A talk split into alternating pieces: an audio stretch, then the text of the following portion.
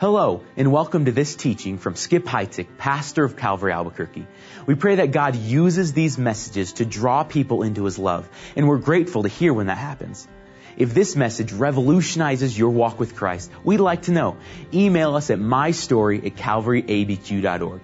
And if you'd like to support this ministry financially, you can give online securely at calvaryabq.org slash giving. In this series called Jesus Loves People, we learn about God's love for all people from all walks of life. It's strange to think that we should be told to love terrorists. So in this study, we consider the stark reality of terror in our world and what a proper biblical response to it is. Now turn your Bibles to Acts chapter 9 as Skip begins the message, Jesus Loves Terrorists. Turn in your Bibles, please, to Acts chapter 9.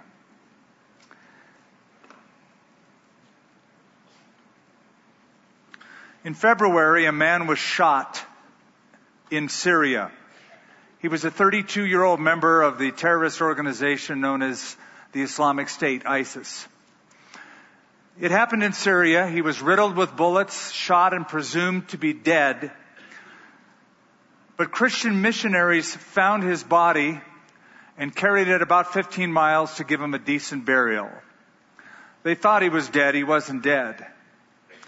This 32 year old ISIS terrorist had always believed that if he died in the cause of jihad, he would have immediate entrance into heaven. But he said that in that state between unconsciousness and consciousness, during that time, he said he was carried off by the jinns. Jinns are demons in Islamic theology. And the demons carried him to the brink of the fiery pits of hell and told him that he would have to relive all of the pain and all the atrocities he committed on people while he lived on the earth. He would have to relive uh, the decapitations, the beheadings, the pain inflicted through the eyes of his victims. Just then he said, in that same state, God spoke to him and told him that if you were to die right now, you would not enter my heaven. And if you choose to die, you will not go to heaven. But if you choose to live, he reports, God said, I will give you another chance to repent and follow my true way. He awoken from that state taken by Christian missionaries and he gave his life to Christ. That happened in February of this year. I wanted to begin with that story because of the title of this message. What kind of a title is that? Jesus loves terrorists. What kind of a topic is that? Uh, most people, that's an abhorrent thought to them. Because terrorists have inflicted more damage on this planet and the inhabitants thereof than just about anything else. So where do we come off saying Jesus loves terrorists? We need to make a distinction in this whole series, but especially today. We're not saying that Jesus loves terrorism. We're not declaring that Jesus loves crime or murder or prostitution.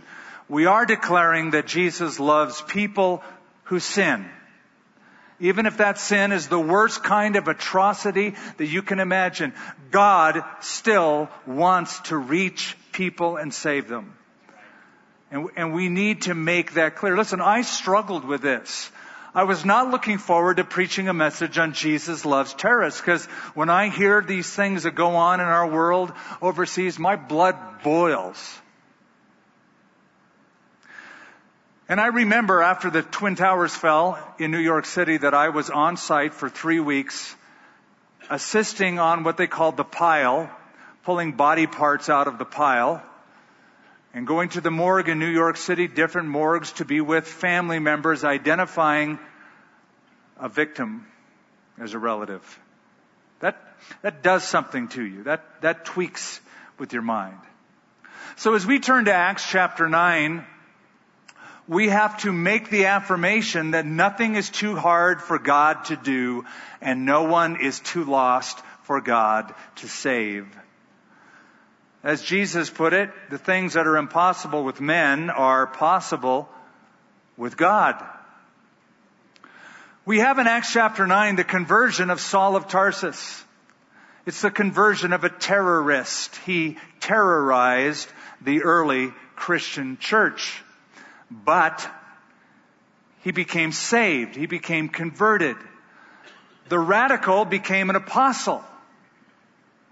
The chief antagonist became the chief protagonist. The chief opponent became the main proponent for the gospel.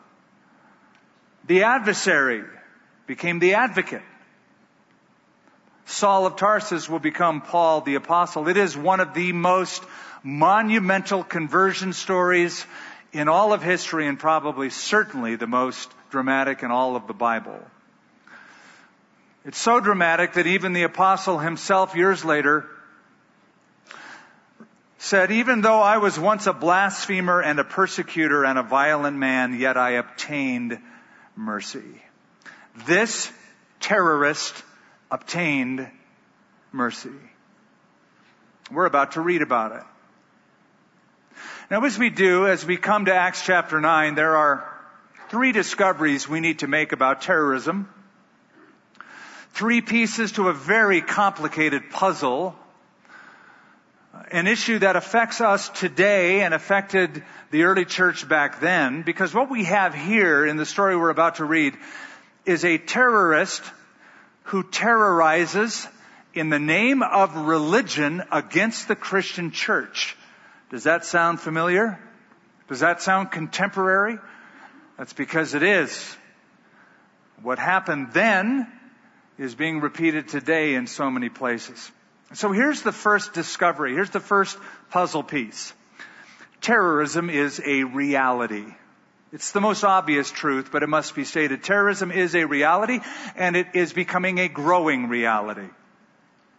In Acts chapter 9 verse 1, we read, Then Saul, still breathing threats and murder against the disciples of the Lord, went to the high priest and asked letters from him to the synagogues of Damascus so that if he found any who were of the way, that's what Christians were called then, believers were called the way, whether men or women, he might bring them bound to Jerusalem.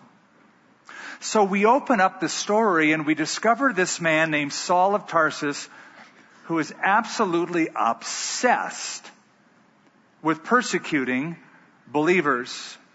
It became the very air he breathed. He's breathing in and out murders and threats.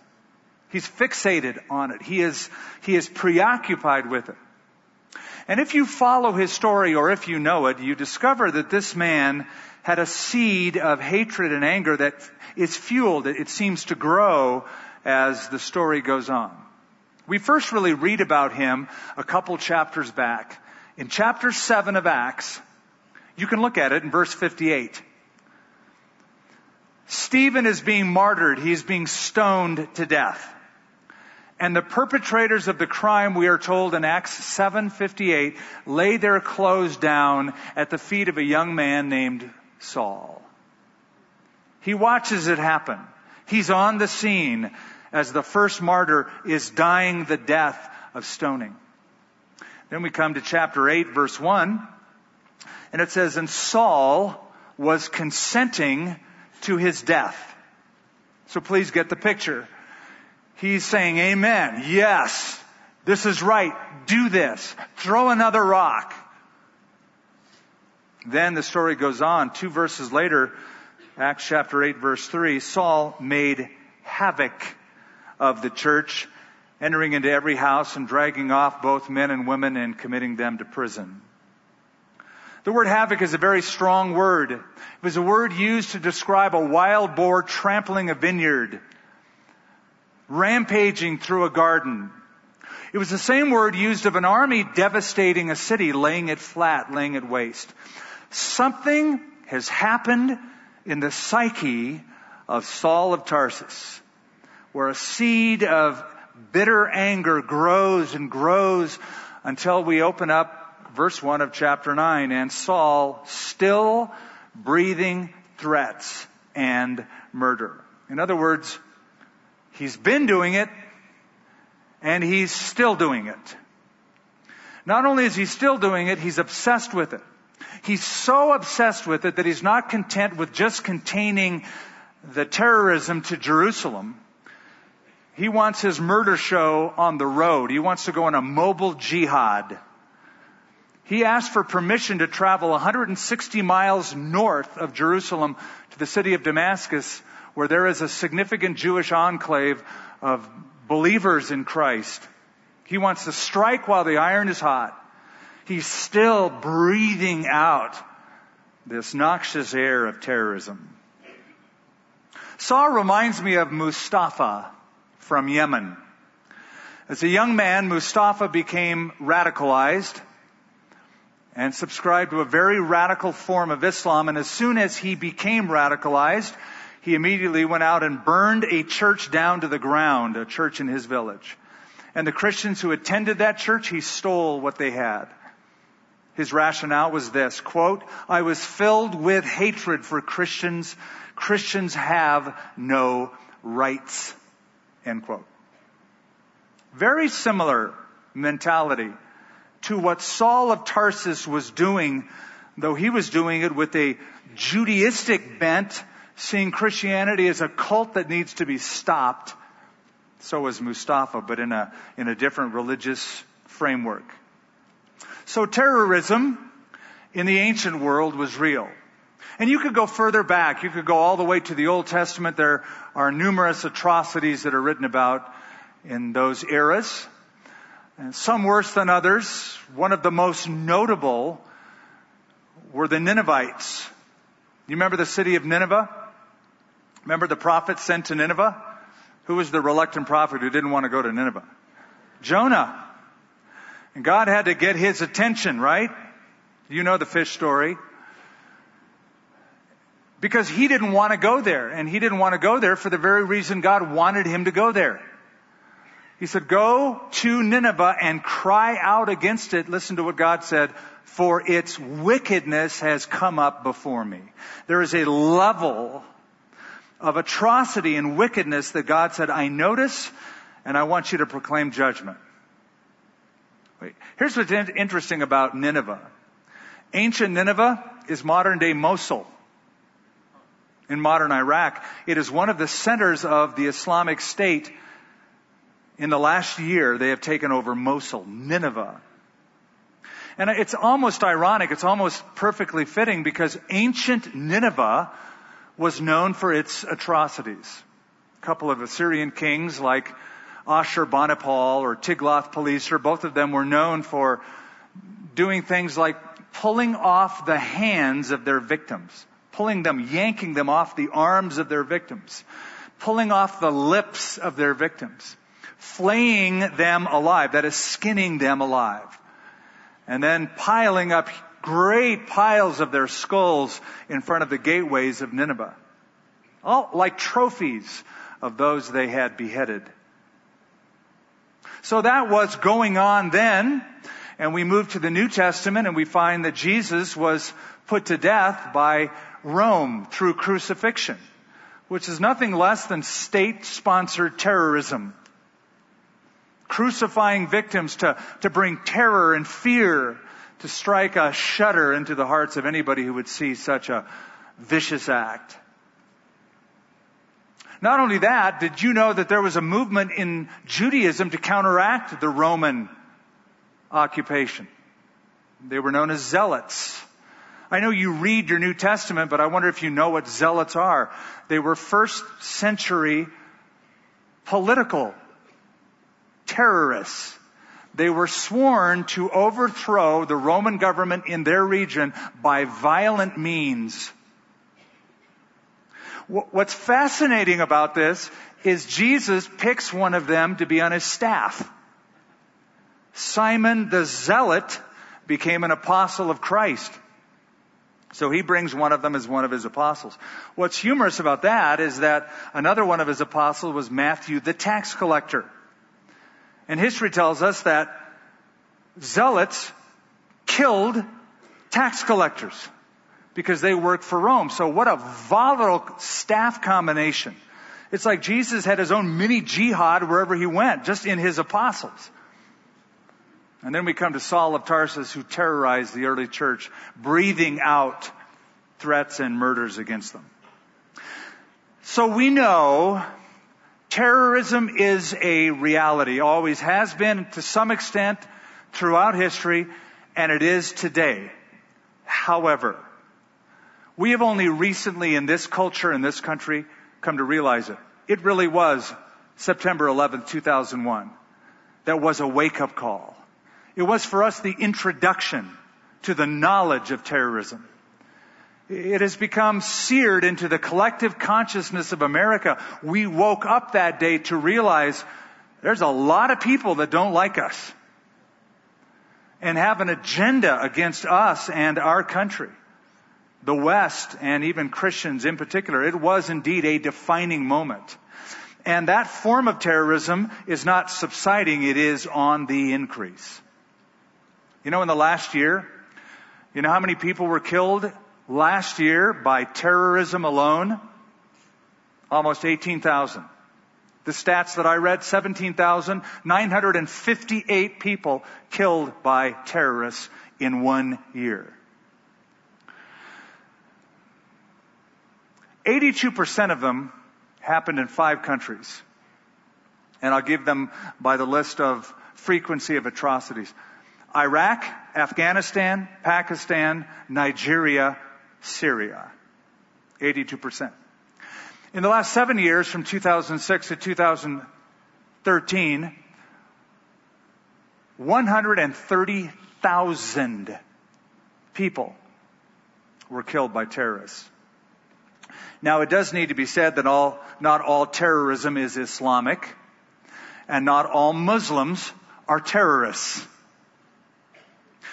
There are moderate Muslims. There are peace-loving Muslims. We would call them moderate. We would call them, they are theological liberals in Islam. They don't really hold to the teachings, the traditional interpretations. We would see them on the liberal side of their theology and, and they would shun terrorism. However, having said that, if you go to the literature of Islam itself, the Quran, the Hadith, Sunnah, you discover that it clearly states that heretics are to be killed. And that goes back 1400 years to its beginning with Muhammad the Prophet, when Christians and Jews were seen as heretics, and the way it was birthed, Islam spread largely accompanying the killing of both Jews and Muslims. In fact, it's interesting. I was in Iraq a couple months ago, and I'm speaking with all sorts of people on this issue. And a couple of them who are scholarly said, this is what we have noticed. Most of the people in our culture in Iraq, most of the Muslims are just cultural Muslims. They're Muslim because they were raised Muslim, sort of like people there. I'm Christian because I was raised Christian. They're really not in their heart believers. But he said, these people in this country, they've never read the Quran. They're illiterate. They don't read. So when all these atrocities started happening with, with ISIS, they wanted to find out, what do we believe in? So they would have people who could read, read the Quran to them. And he said, now what they're realizing is that Muhammad was Islam 1.0 and ISIS is Islam 2.0. It's the same thing that 1.0 was, just in a modern setting. And they're coming to grips with a belief system that having now understood it, a lot of them don't want to be a part of it. But ISIS in particular, the Islamic State, has a stated goal to annihilate Christians. We are standing in the way, and the West is standing in the way to their objective of, of global conquest. Terrorism is a reality. Which brings us to the second component, the second puzzle piece, second discovery about terrorism. It demands a response.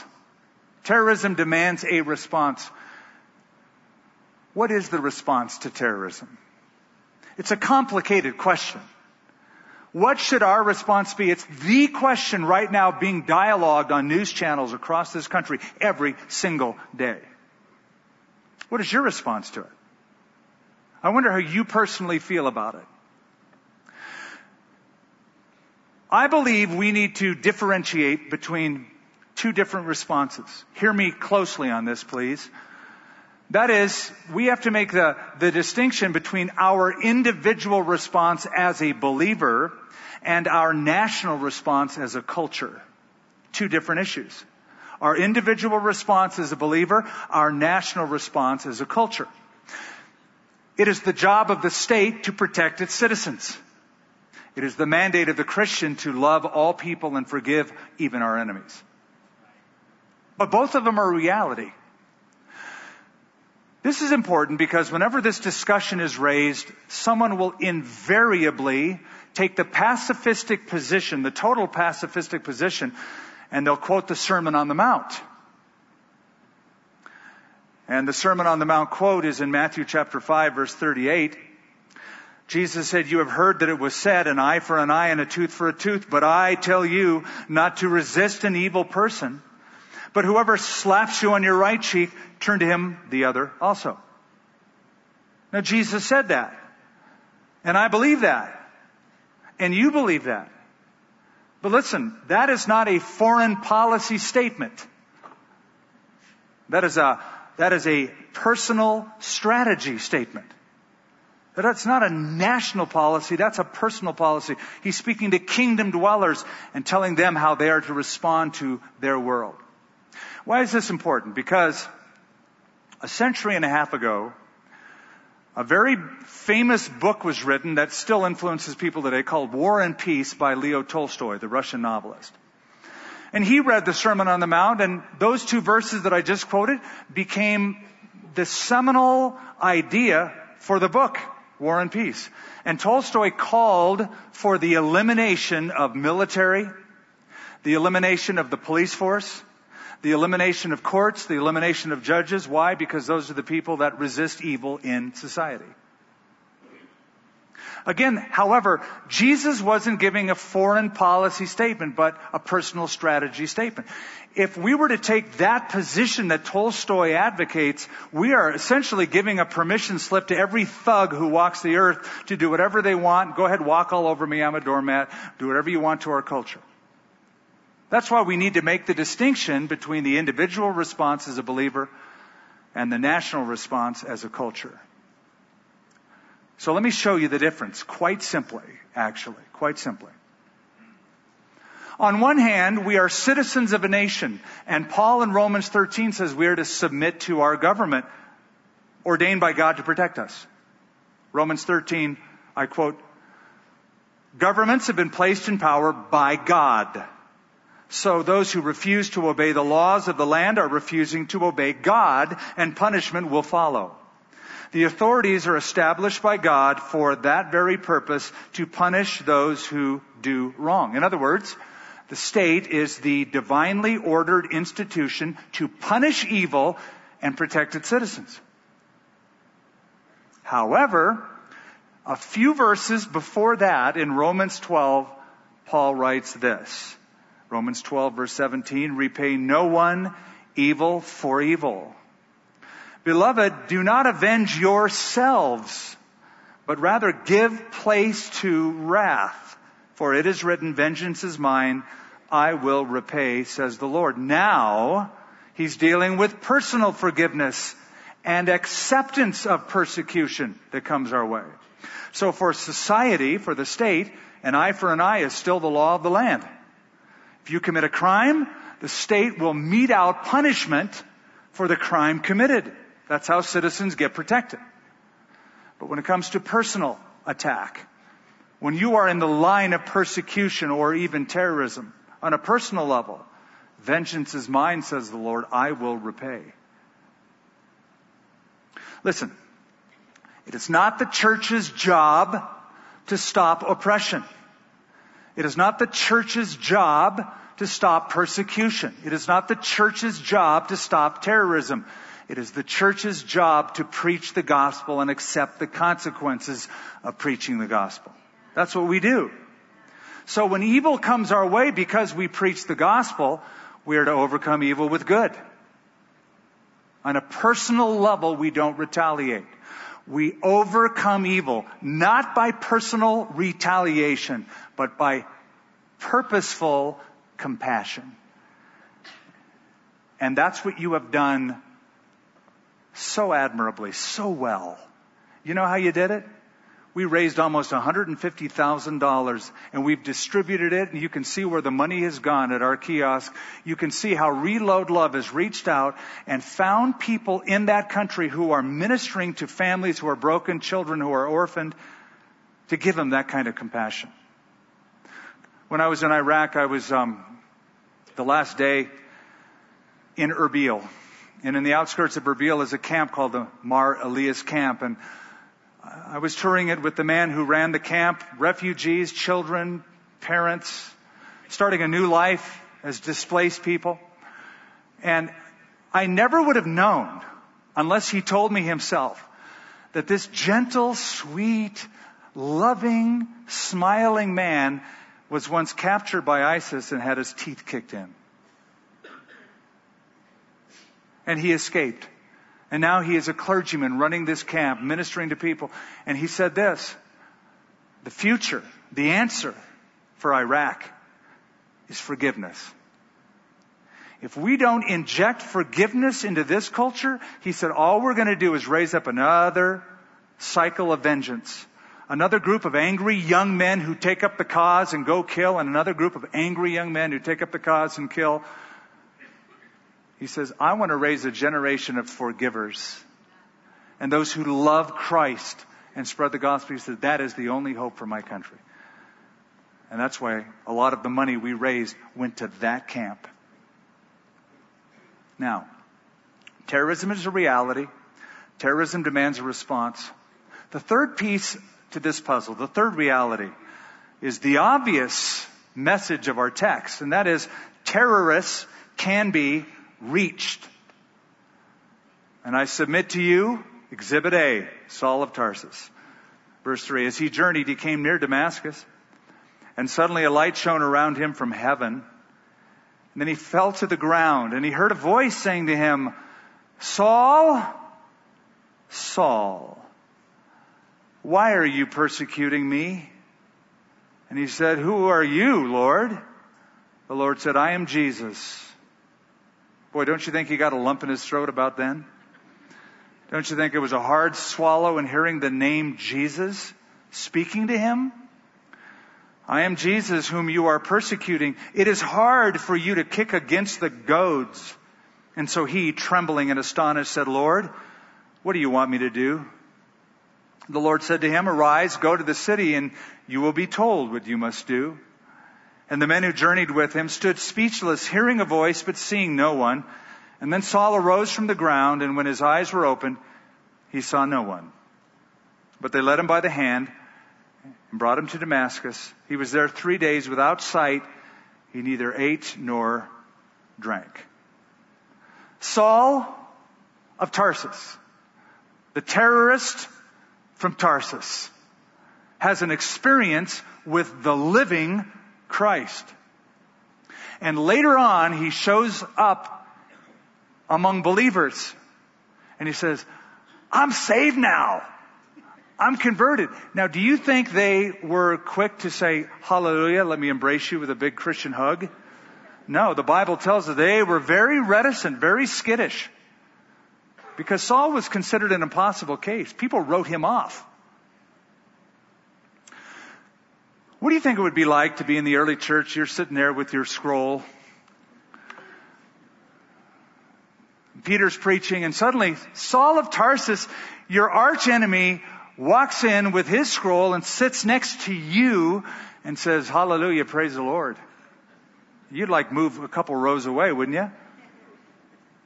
Here's what it would be like. Imagine if Abu Bakr al-Baghdadi walked into this church. You know who he is, right? He's the head of ISIS.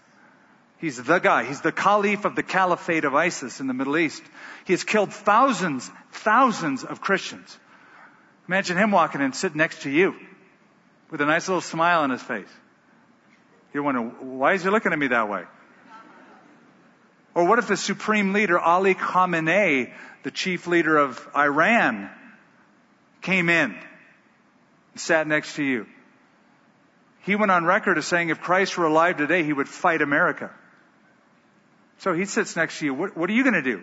you're going to move a couple churches down, right?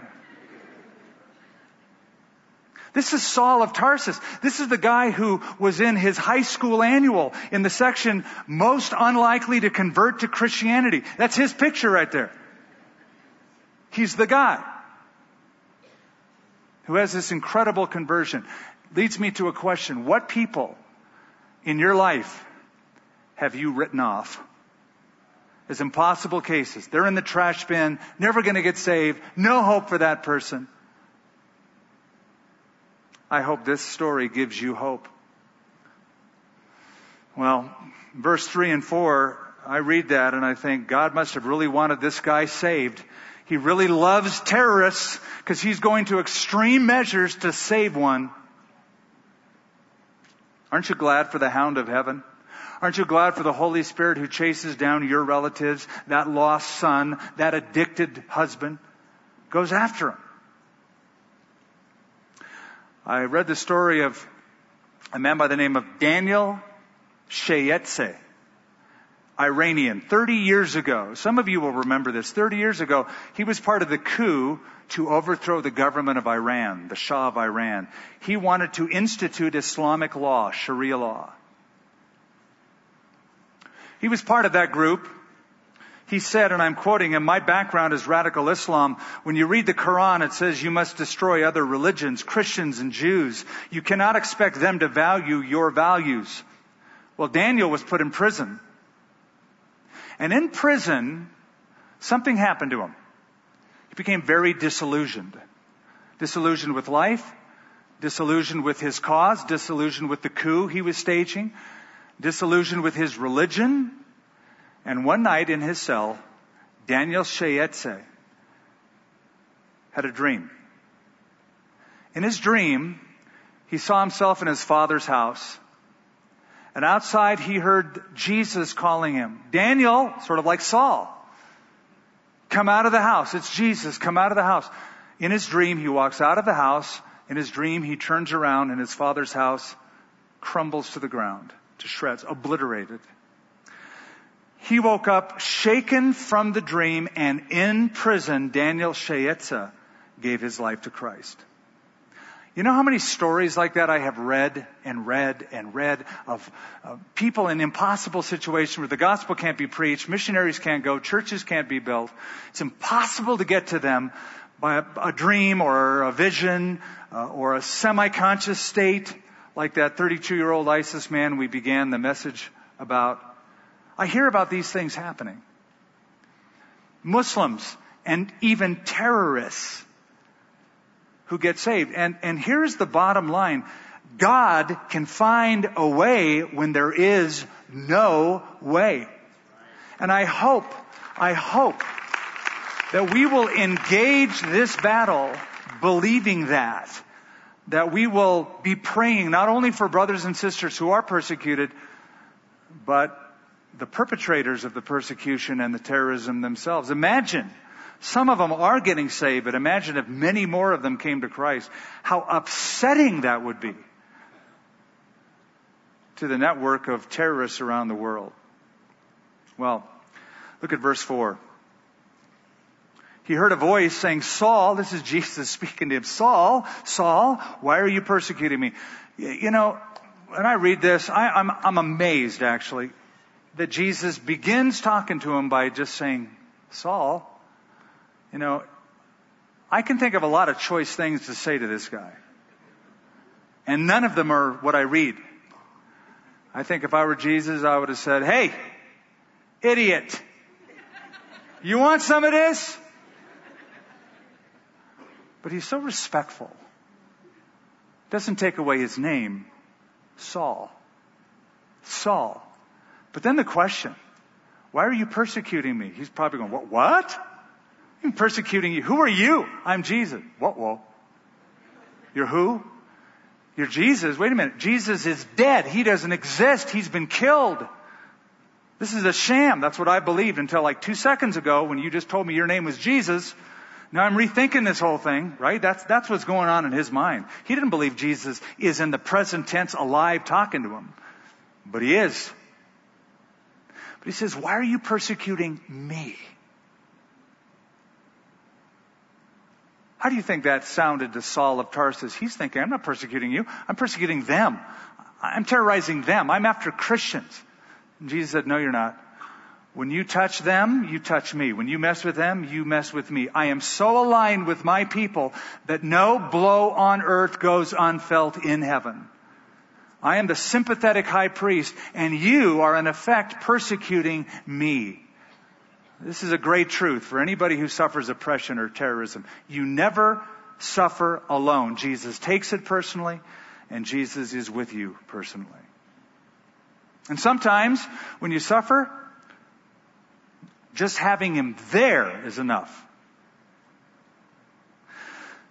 I read a book put out by a very prominent Christian counselor who said something happened to him when he was three years old that made him think that is what the Christian life is going to be like for me. Let me tell you a story. He said, I was three years old. As a little boy, I thought, I need to go to the bathroom. I think I'm three years old now. I think I can do this on my own. So he walked up the stairs to his house, closed the bathroom door, locked it, and went to the bathroom. After he was done, he couldn't unlock the door. It was one of those stiff locks where you have to twist it with a, a real force to get it unlocked and opened at the same time. He couldn't do that. So he's banging on the door and he's yelling and his mom comes up, honey, are you okay? Did you hit your head? And you know, they're all panicking. Father thinks very quickly, gets out a ladder, runs it up the side of the house, climbs up the ladder, pries open the window, jumps in the room, goes past his son, with one movement, jerks open the door, unlocks it, and frees his son.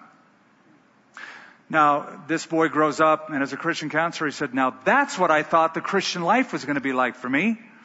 That every time I have a difficulty, God will show up in the room, walk past me, unlock the door, and spring me free. Said, I've come to find out something differently. Oh, he comes into my room. Oh, he shows up into my world, but sometimes he just sits down with me there. And he is just with me there. And he said, sometimes being with you in pain seems to matter more to him than getting you out of pain. But he's with you. He tracks with you. He relates to you. Saul, why do you persecute me? And then he says, it's hard for you to kick against the goads. Goads were stickers, pricks. They were um, sharpened pieces of wood used to motivate oxen and donkeys. You know, sometimes those animals just want to stand there, and so owners have to get work done, and they want to motivate them. And you can't have a therapy session; you have to poke it. And when you poke it, it they get the message and they move. That, that, those are goads. Saul, it's hard for you to kick against the goads. There's something pricking his conscience. What is it? What is it? What's goading him? What's pricking his conscience? Well, we don't know. But I can put two and two together and pretty safely guess. He has seen hundreds of Jewish believers in Jesus have their lives changed. They're happy, they're saved, they're being persecuted, but they're free. That bothers him. That goads at him. That, that pricks his conscience, haunts him. And number two, he has seen a young man named Stephen just die. He was the guy egging him on. He watched him bleed to death after getting pelted with rocks, stoned to death. And the Bible says he looked at Stephen's face. It looked like the face of an angel. And his last words are, don't let this sin be laid to their charge. Lord Jesus, receive my spirit. I think seeing that happen, nobody's died like that that he remembers that haunted him. And the haunting turned into humbling, and the humbling turned into heralding the gospel message. This terrorist was changed. He was reached by Christ.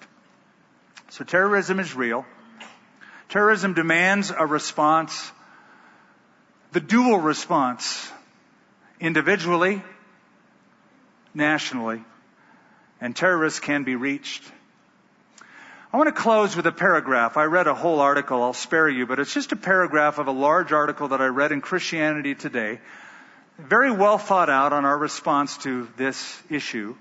And it frames it quite nicely, sums it all up beautifully. And it's so good, I couldn't do a better job. I'll just read you what he said. Mark Galli wrote this. The struggle must be waged on a variety of fronts. Christians praying always and everywhere. Missionaries and local believers hazarding their lives in sharing the gospel in the most religiously repressive settings. Relief agencies and local congregations refusing to discriminate in distributing aid to the needy.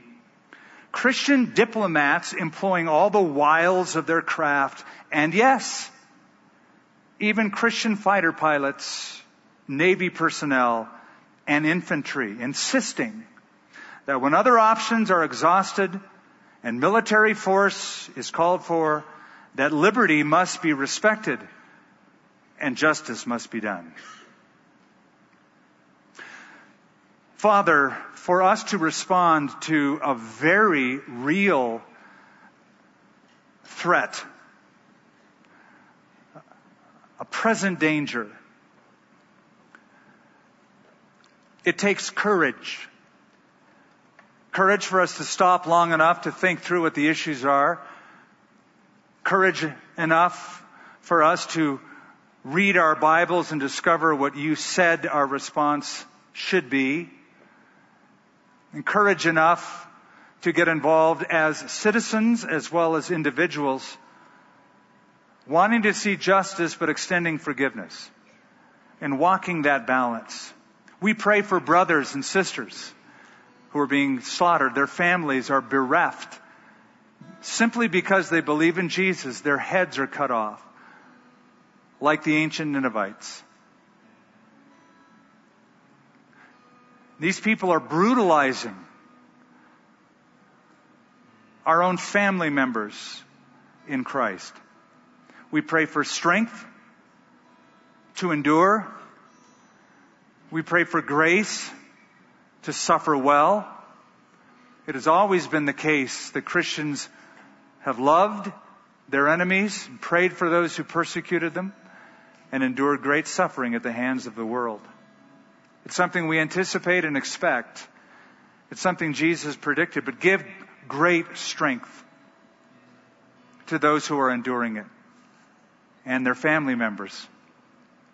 We also pray, Father, for the perpetrators, the terrorists themselves, blinded to the meaning of life, the sacredness of life, not seeing the people that they kill as even being human. We pray, Father, that you would reach them like Saul of Tarsus radically save more. You can do it, Lord. We pray you would. I pray we'd be committed to praying these prayers. Then, Father, we pray for our government and governments around the world for wisdom to protect their citizens and to stop the slaughter.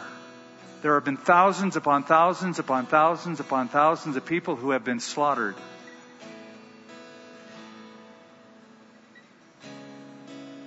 So, Father, give us wisdom because this problem is soon not going to be academic or theological, something we preach in a sermon, but it's going to be something we face the next day.